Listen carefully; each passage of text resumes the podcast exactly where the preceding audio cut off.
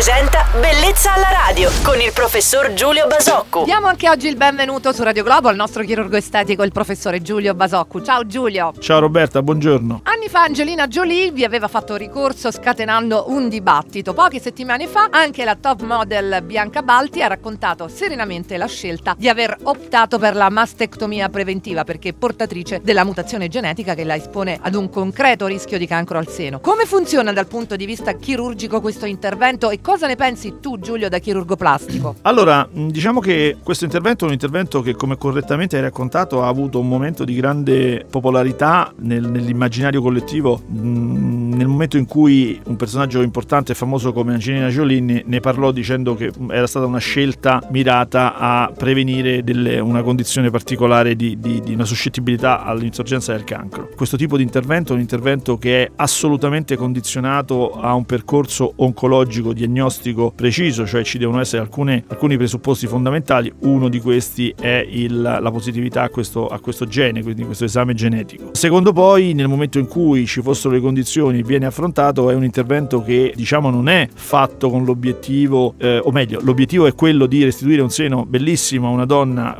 portandole via tutta la componente ghiandolare, ma con un'aspettativa di risultato che spesso è, è media o mediocre, cioè non è come invece spesso si crede un intervento che deve necessariamente e darà necessariamente un intervento, un risultato estetico buono, eccellente, ma che eh, mancando una buona copertura per questo, questa struttura, la struttura mammaria, darà un risultato che sarà sicuramente dal punto di vista estetico inferiore o modesto a quello che, che ci aspettiamo. Grazie Giulio, allora per averci raccontato di più su questo intervento chirurgico, il professore Giulio Basocco torna domani su Radio Globo. Buon mercoledì Giulio! Ciao Roberta e buon mercoledì a tutti! Bellezza alla radio. Radio